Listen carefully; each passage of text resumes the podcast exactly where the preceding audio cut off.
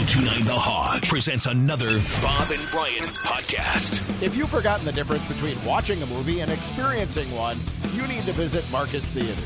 Start by visiting marcustheatres.com.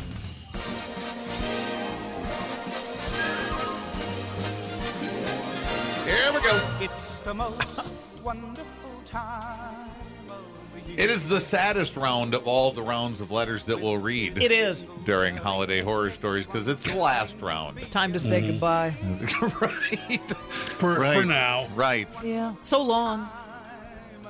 But See read- you on down the road. But read them, we will carry and we will cherish them like we have for so many years. we'll giggle through your pain.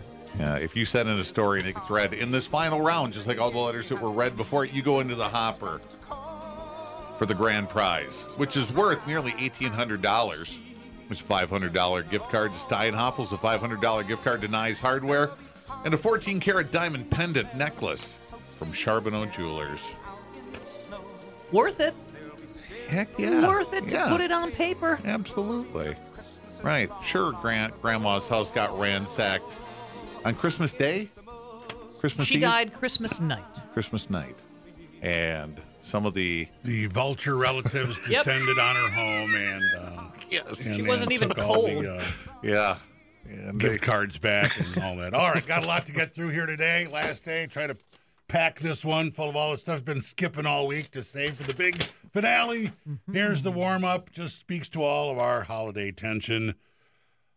The wife always does too much for the holidays. Right now, this year, as we speak, the Christmas noose is beginning to tighten. Oh my God. The entire family agreed no gifts except for the kids, but we have a house full of presents for everybody that still need wrapping.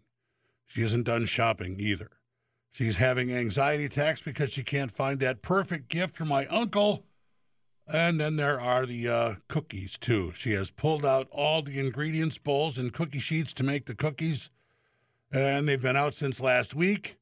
These are taking up every inch of uh, kitchen table and counter space and I have about two square feet uh, uh, to work with in front of the coffee maker for meals and anything else.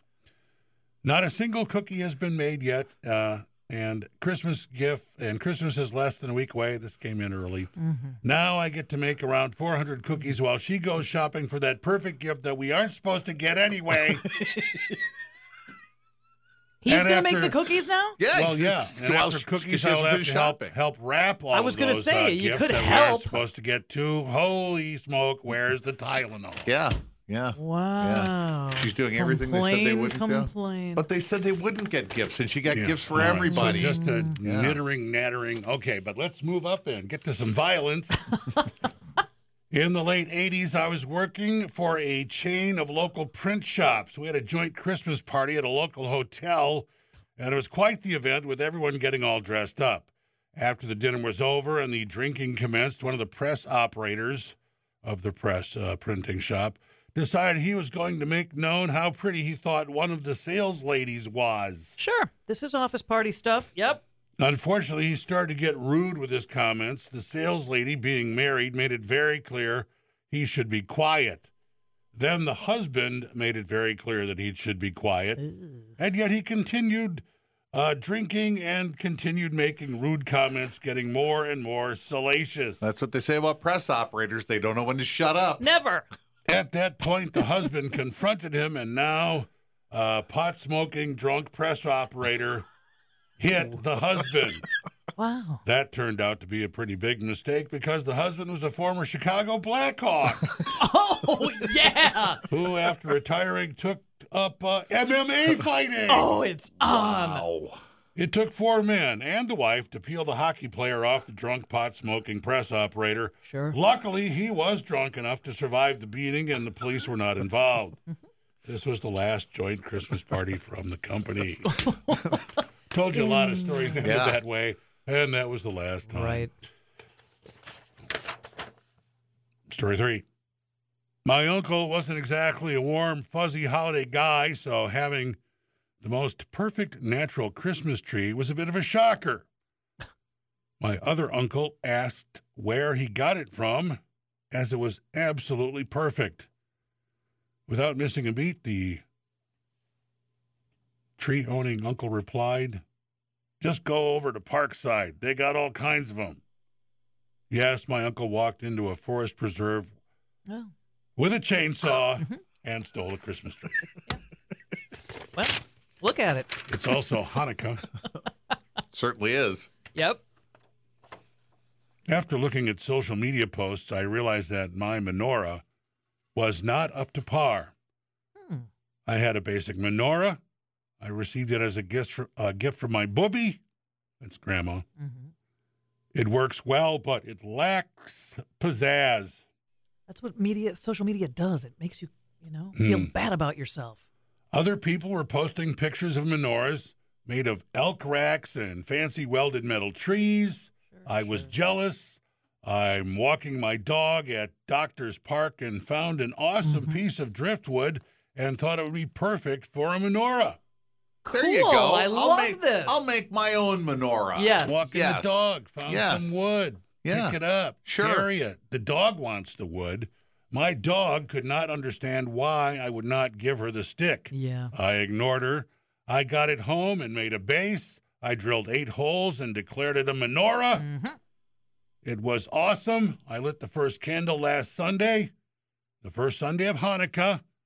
My family loved it and thanked me for making it. This is I found too it well. chewed to a pulp Yeah, the we know. next morning, and my dog was barfing up candles. Back to Bobby's menorah. Oh, It's just uh, terrible Fox when rascals get into things they shouldn't. love my peeps. Here's another bunch of rascals. It was 1976, and four little cousins under the age of five were left with dad and uncle to watch us while our moms went out shopping for last minute Christmas gifts for all of the family. Mm-hmm. To no big surprise, mom and auntie came home to find dad and uncle still watching the football game while our four girls worked together to figure out how to shimmy a chair up to the freezer, pull out the large bowl of alcoholic grasshopper ice cream, and ear- eat nearly all of it before they found us, Oh, happy and covered from head to toe in green ice cream. We slept well that night. Unfortunately, dad and uncle oh. slept on the couch. oh man. 76, the Packers probably didn't win. No. All right. We're coming up on the end. Here we go. It was sometime in the 90s, and I was invited to my boyfriend's family Christmas.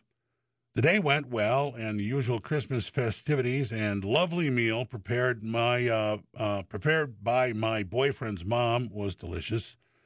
Everyone was having a great time.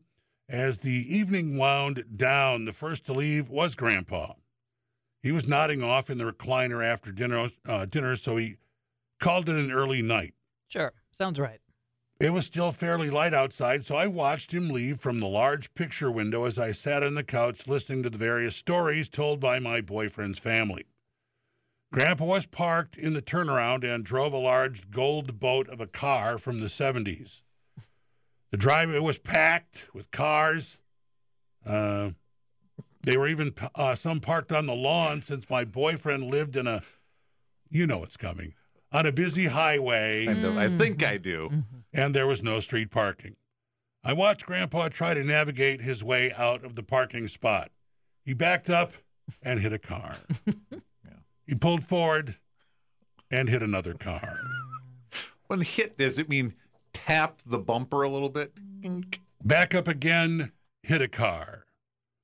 The process continued until multiple cars were kissed by the gold 1970s metal beast that was trying to get on its way. I looked with uh, concern as the rest of the family, uh, at the rest of the family, and nobody saw what I saw. Well- Multiple hit and run accidents happening within five minutes of each other. She couldn't tell the boyfriend. See, your grandpa's, Grandpa's you know, hitting all yeah. these cars out here. It's the, The first last- thing I'd do. The last attempt at leaving had Grandpa pulling away, scraping the side of another car as he pulled out of the driveway. So bonk, bonk, bonk, bonk, scrape, Yep. and leave. And out.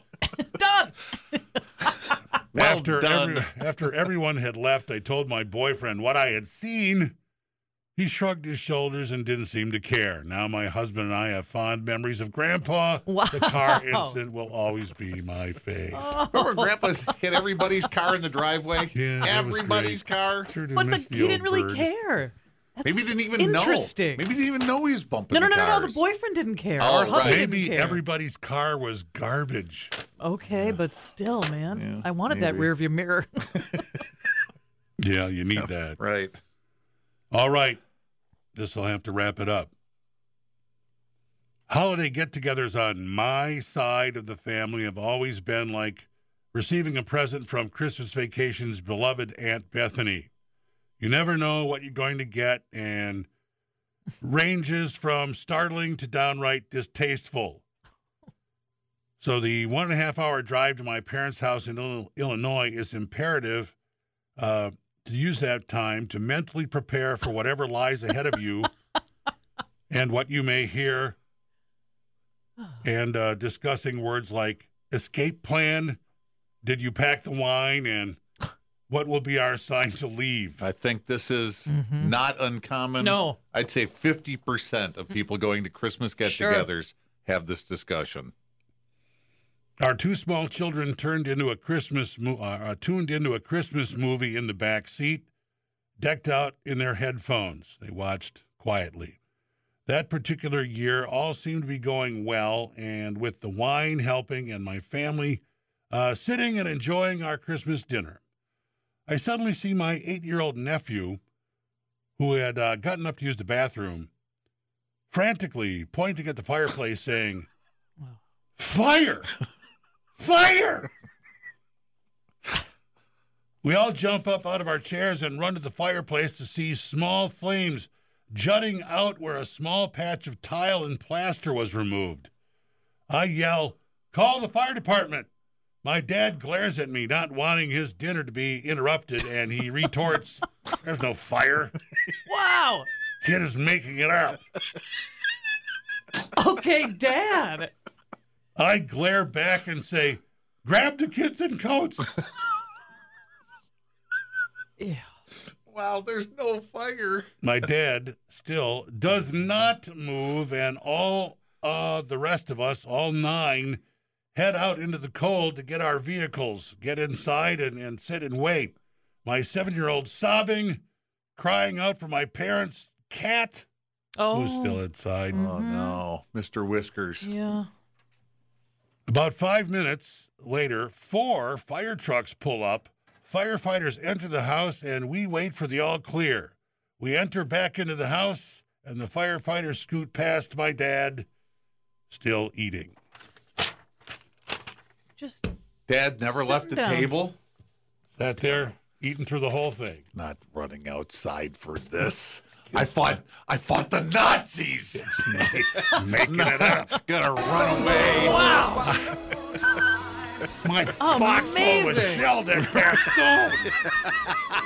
Get up for some damn But you fire. want a roof over your head, don't you? All Thank this food will be cold by the time you get in there unless the house burns down. for your A stories. plus homeowner. If yours was.